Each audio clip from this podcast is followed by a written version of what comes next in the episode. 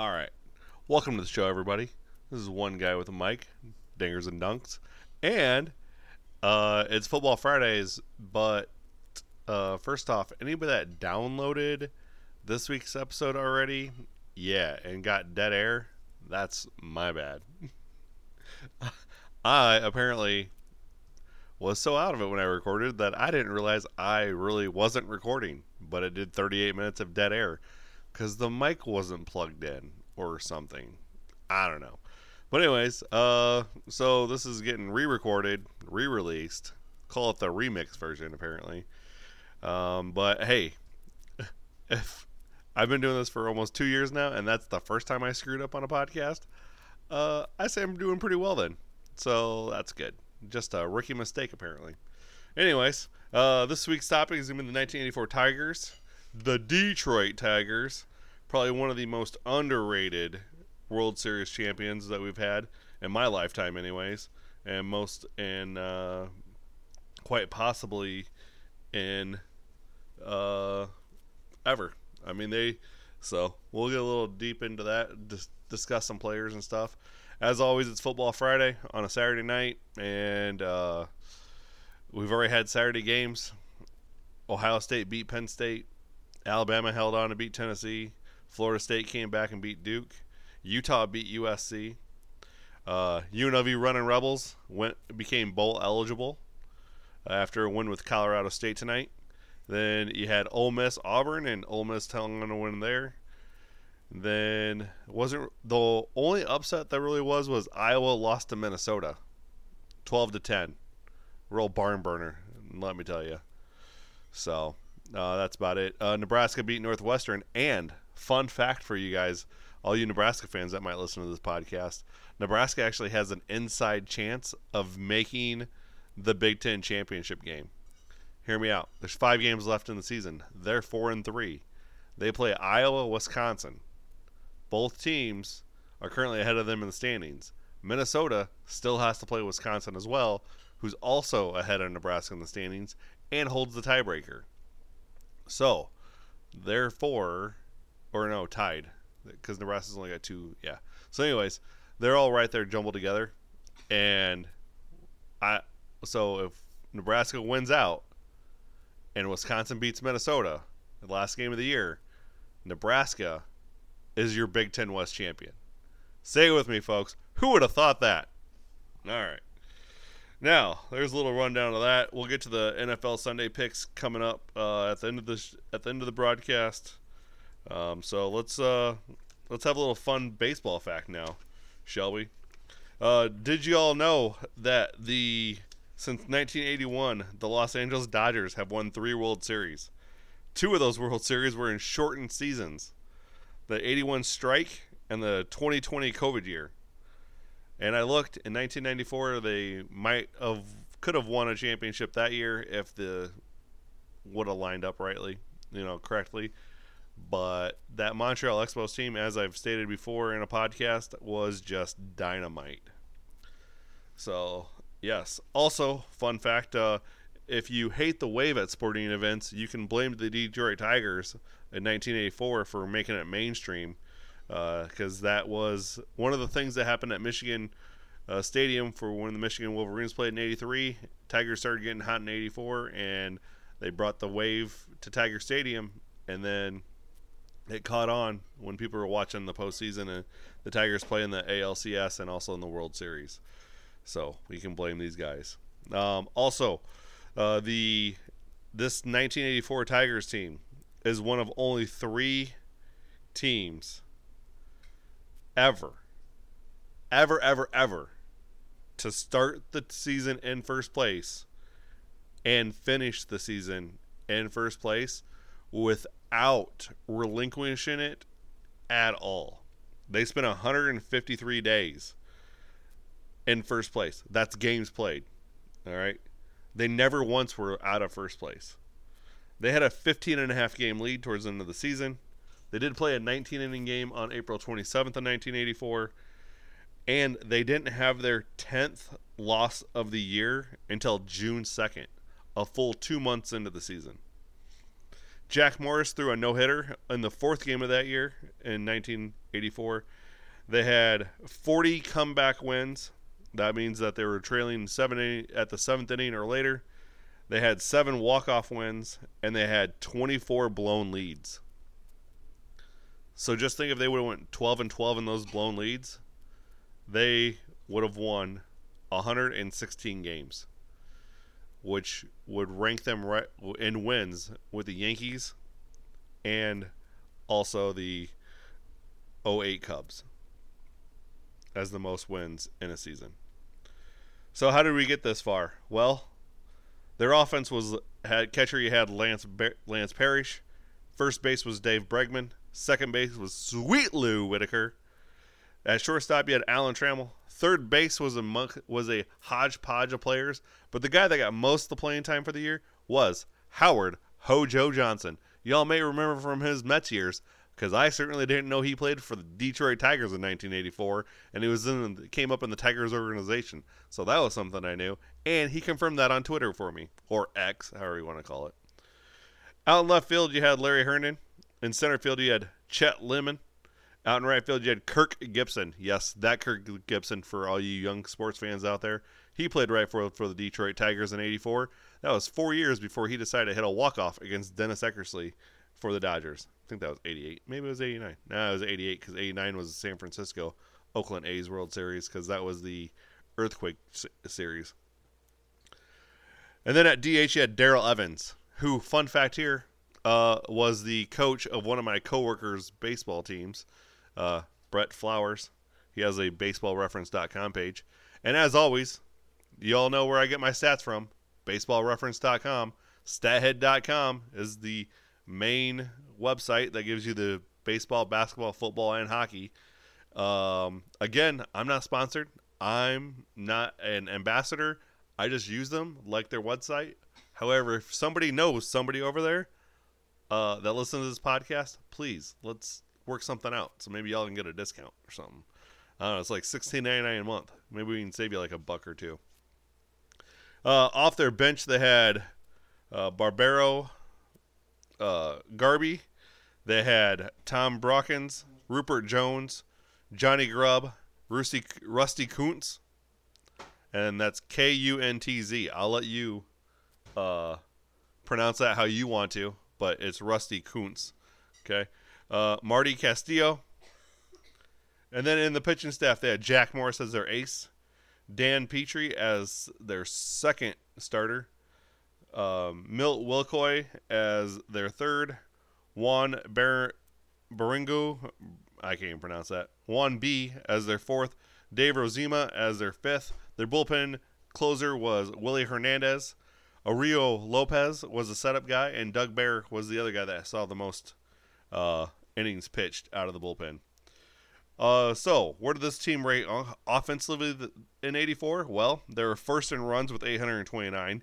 They were fourth in batting average with 271, first in on base percentage at 342, second in slugging percentage at 432, second in OPS and seven, at 774. They were first in dingers with 187, sixth in stolen bases with the 106. Their pitching staff was first in wins with 104. They were first in ERA with a 3.49. They were 10th in uh, complete games with 19. They were first in saves with 51, and they were fourth in Ks in 914.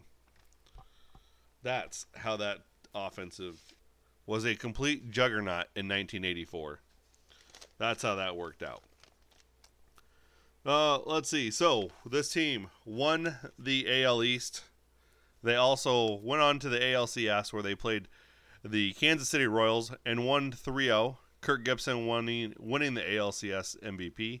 Then they would go on to beat the San Diego Padres in the World Series four games to one, where Alan Trammell would win the World Series MVP as well.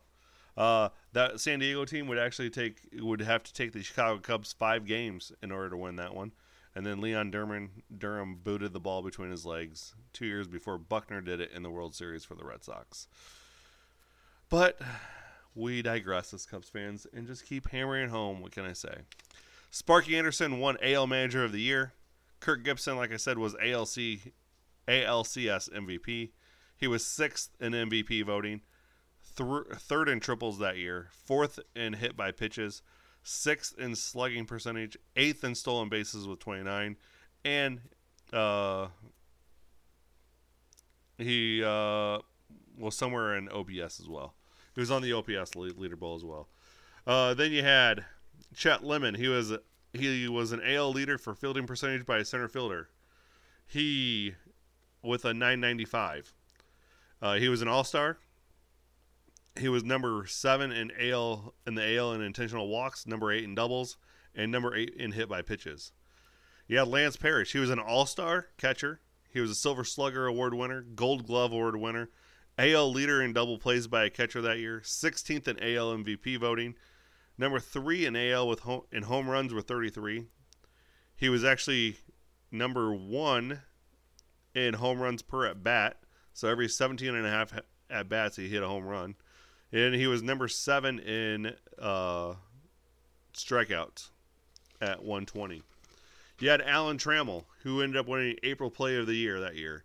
Yeah, he was an All Star. He was the 1984 World Series MVP, Gold Glove winner that year, ninth in AL MVP award, the award voting. Number five in batting average that year with a 314. Number eight with an on base percentage of 382. And he was number eight in doubles with 34. You had Lou Whitaker up the middle as well, playing second base. He was an AL Gold Glove winner, AL Silver Slugger Award winner, AL All Star Game. All right, that's how you get there. They were tied up the middle, folks. If you look at that right there, their catcher, their shortstop, their second baseman, and their center fielder all led the league in something. They were tight up the middle, and that's how you do it in baseball. All right. Then, if you want to talk about your pitching staff, well, no better nowhere else to go than Jack Morris. He was an all-star. He won the AL Babe Ruth Award. Didn't even know that was an award till just now. Didn't even look into what it was. Should have, but didn't. Finished seventh in Cy Young Award voting. He had 14 wild pitches. He was number two in the AL in wins, number four in the LA in the AL for games started with 35. He was number ninth, number nine in the AL in winning percentage at 633. He was number nine in Ks with 148. He was number nine in walks. He was April Player of the Month the year, the month he threw his no no no. Now this is the craziest thing ever because I I'm not even for sure if Mo Mariano Rivera pulled this off. But here it is Willie Hernandez, their closer, the man that came in and shut things down. And it wasn't just the ninth inning, boys and girls. Oh no, he would come in and close things down starting in the seventh. Some games, seventh, eighth, and ninth. That was Willie. It was Willie time. All right, this dude was lights out. And what did this man do? Oh yeah, he was an All-Star reserve pitcher. He was the AL Cy Young Award winner. He was the new Sporting News Pitcher of the Year award winner. He was the AL MVP as well. Cy Young and MVP. The dude's a closer. All right. He was the AL leaders in game in games pitched at 80. He and he finished 68 games that he pitched in. And he was number 3 in saves that year with 32. You to know what else this man did? Here is his stat line from 1984 was a 1.92 ERA. He had a 9 and 3 record, right? Going with his 32 saves. He had 140.1 innings pitched. He only gave up 96 hits. He had only gave up 30 runs. He only gave up 6 home runs that year. He walked 36 batters is all he walked. 8 of those were intentional. He struck out 112. All right? Uh let's see dude was his whip was .941. Yeah. His strikeouts to walk ratio was 3.11. Just saying. Jack Morris Sr. that year. His stat line. I know we got into a little bit, right? He had a 3.60 ERA. He had 35 starts. He had nine complete games. He threw one shutout, which was that no no. He pitched in 240 innings. I um, he had a 1.282 whip. All right. His strikeout to walk ratio is 1.70. Right. And then you got Lance Parrish, the man, the myth, the legend, right there. Like I said, he was the man offensively. Right.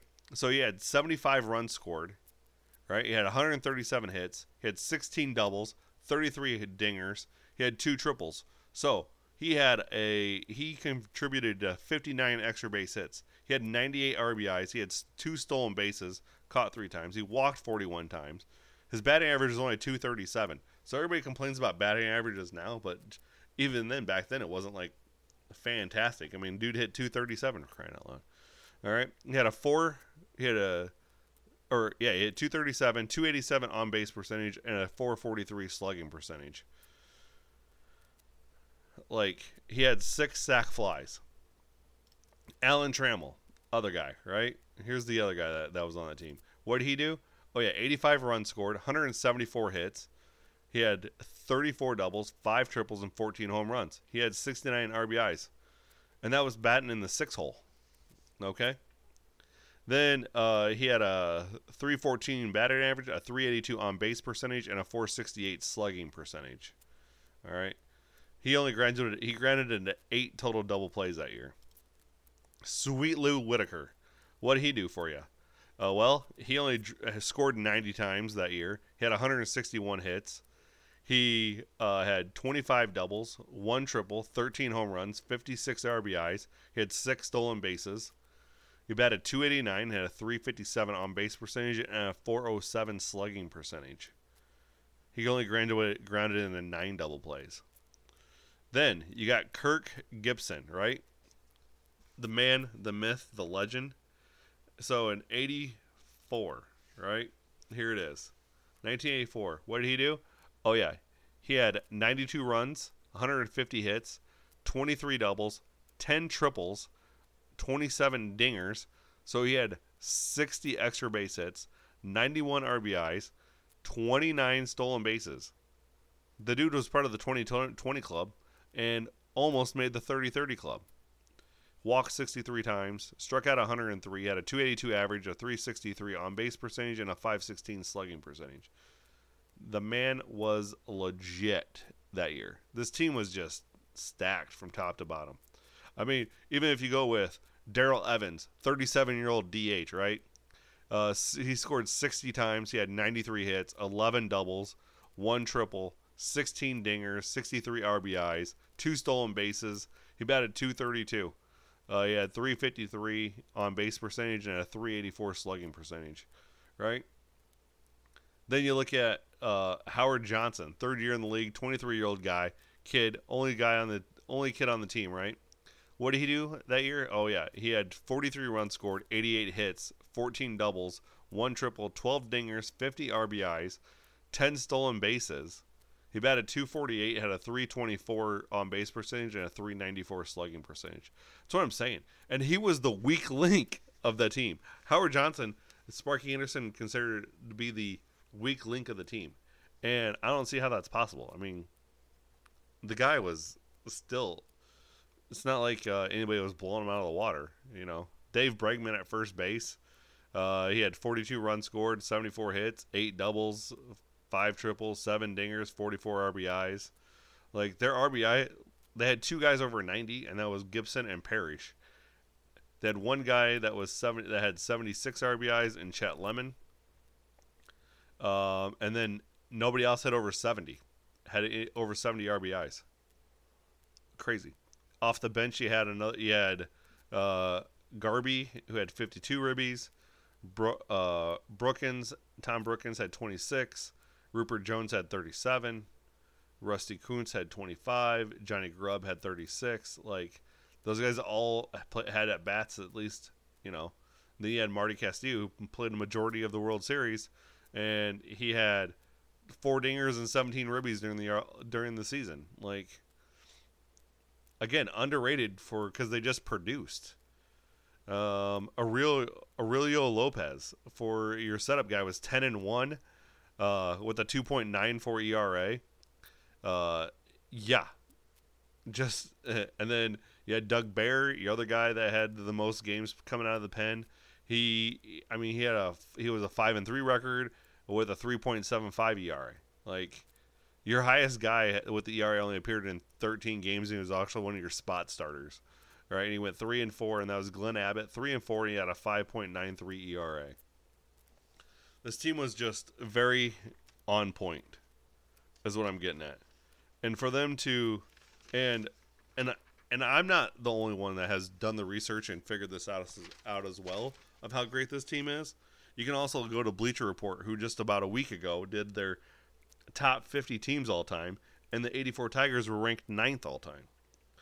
They have the 19th most wins by a World Series champion ever, and they are the fifth most wins since 1982. Only the Mets, Yankees, only the 86 Mets, the 98 Yankees, the 2018 Red Sox, and the 2022 Astros had more than 104 wins and won the World Series. So I would definitely put this Detroit Tigers team up against anybody. And and you also got to remember Jack Morris was just a gamer. Like he won a World Series with the Tigers in 84, the Twins in 91, the Blue Jays in 92, and the Blue Jays in 93. He won four World Series, 3 of those were back to back to back. I mean, he didn't pitch in the 93 season, but you know, well, he didn't pitch in the playoffs in the 93 season. So, but yeah. I mean, and then he did what he did with the Twins in 91. Like, holy crap. So, that's I, I don't I don't have any more words to say. I guess you guys can go to baseballreference.com, look at the 1984 Detroit Tigers, look at the same thing that I found out. Compare go ahead and, and take care of it yourself. Compare the 84 Tigers to any other team besides the four that I just mentioned that had more wins than them. Like this team could probably be be the World Series champions this year. I mean, they'd probably have to run a little bit more, probably be able to hit a few more home runs. But their pitching staff was pretty damn decent, that's for sure. So that's what I got. That's what we got going on right there. It's fun times. This episode's definitely not making 38 minutes like the one y'all listened to that was blank. Hmm. Imagine that. All right. So it's football Fridays. Well, football Saturday, football Sunday. I don't know. Wherever you want to take it hey, here are the picks for this weekend, okay? NFL style. All right? We already know the Jaguars beat the Saints, so there was that, right? So what's your best two NFL matchups? Well, at the Newton game, you got the Lions and Ravens. At the seven o'clock game, you got the Dolphins Eagles. So pretty good, pretty good, pretty good day to have good, some good football. No 8:30 games this week um, because the London games are over and they go to Germany next. Uh, let's see. The rest, you got the Browns, Colts, Falcons, Buccaneers. Falcons, Buccaneers. That will be the for the NFC South champ or um, leader of the NFC South. Whoever wins that game will be the leader of the NFC South. Most likely the Buccaneers. Uh, then you got the Steelers, Rams. Steelers coming off a bye. Rams playing at home, looking pretty nice. They just pulled Darrell uh, Henderson off the streets to put him as a running back. Then Monday Night Football is uh, the Niners up at U.S. Bank Stadium against the Minnesota Vikings. So we didn't drop an episode last week, but how did we do in our ESPN league? Well, we went 10 and 5 last week. That included the Thursday and Monday night game. All right, in week five we went six and eight, so we are 53 and 41 overall. So week six picks, we're gonna go with the Vegas Raiders, Las Vegas Raiders, Raiders over the Chicago Bears. We're taking Cleveland over Indy, Buffalo over New England, Washington over the Giants, Tampa Bay over Atlanta.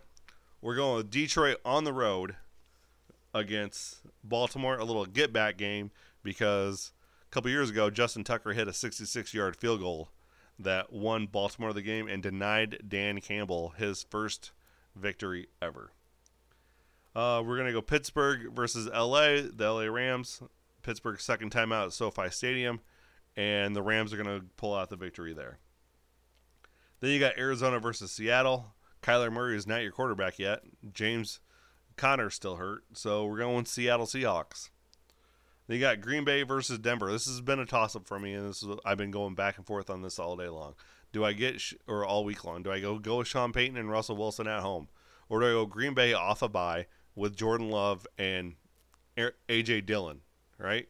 So I think uh, think we're going Green Bay. Green Bay over the Broncos. All right. Then we got uh, the Chargers versus Chiefs at 3 325. Chiefs obviously. As I said, Sunday Night Football is Miami versus Philly. Miami's defense may be a little suspect, but their offense is not. Their offense is legit. It's like track stars out there between Tyreek Hill, Jaylen Waddle, Tua, and whoever you want to throw in the backfield. Either uh, Mostert, Jeff Wilson, who just came off IR, any Salvon uh, Ahmed, anybody back there in that backfield is just getting yards with that offensive line right now.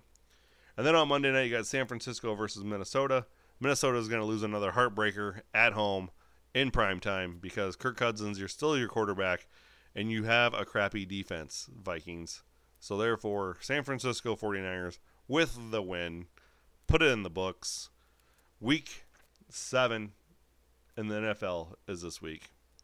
So now, what's been going on in my life? Well, we got into we're doing some streaming. That's a lot of fun. So we're on Twitch, boys and girls. Uh, we just hit 56 followers on Twitch. So we just and we've streamed the number of times that needed to be for the month. We've also streamed the number of hours needed for the month. Now we just need the viewership. So I need three of you folks to go to Twitch right now and go find one guy with a mic on there. Hit that follow button, okay? Then I need you to turn your notifications on, just like you do with the podcast, just like do, just like you do with the, um, with everything else else you do. You got to ring that bell so you get a notification of when I go live, right? Instead of uh, when you when I drop a podcast, it's when I go live. All right, so I need you to do that for me. Then I need you to tune in because guess what? We're playing Madden Thursdays, where we bust out Madden 24. We got COD Tuesdays, which is Call of Duty on Tuesdays, and then on Wednesdays and Fridays, it's dealer's choice basically. So that's what we're doing for here on out. Uh, winter is upon us. Golf is over. Me and my buddy Baker shot a plus 20 in a two man scrabble with two eagles and a birdie. Now that is some magic. Uh, we both drove the green, drove the green on a couple par fours. Mine was a 280. His was like a 300 yard par four. So then we were able to eagle them, and then I was about a half a foot short of making a, hole in one on 15 at Two Rivers, the golf course in Dakota Dunes. So go check that out. All right. So with uh, golf season no more, the winter upon us as they would say in Game of the Thrones, winter is coming. That means I don't go outside. That means I'm going to give you plenty of episodes of the podcast. It means I'm going to give you plenty of streams on Twitch. It means, oh, also, this podcast you can find on YouTube now because I have figured out a way to upload this audio to YouTube as well. So now you can listen to your from your desktop on YouTube. All right, no more excuses, people. No, I won't hear any more excuses. Well, you're you're not here or there or blah blah blah. I got my dog barking at me. So she's telling me to wrap it up.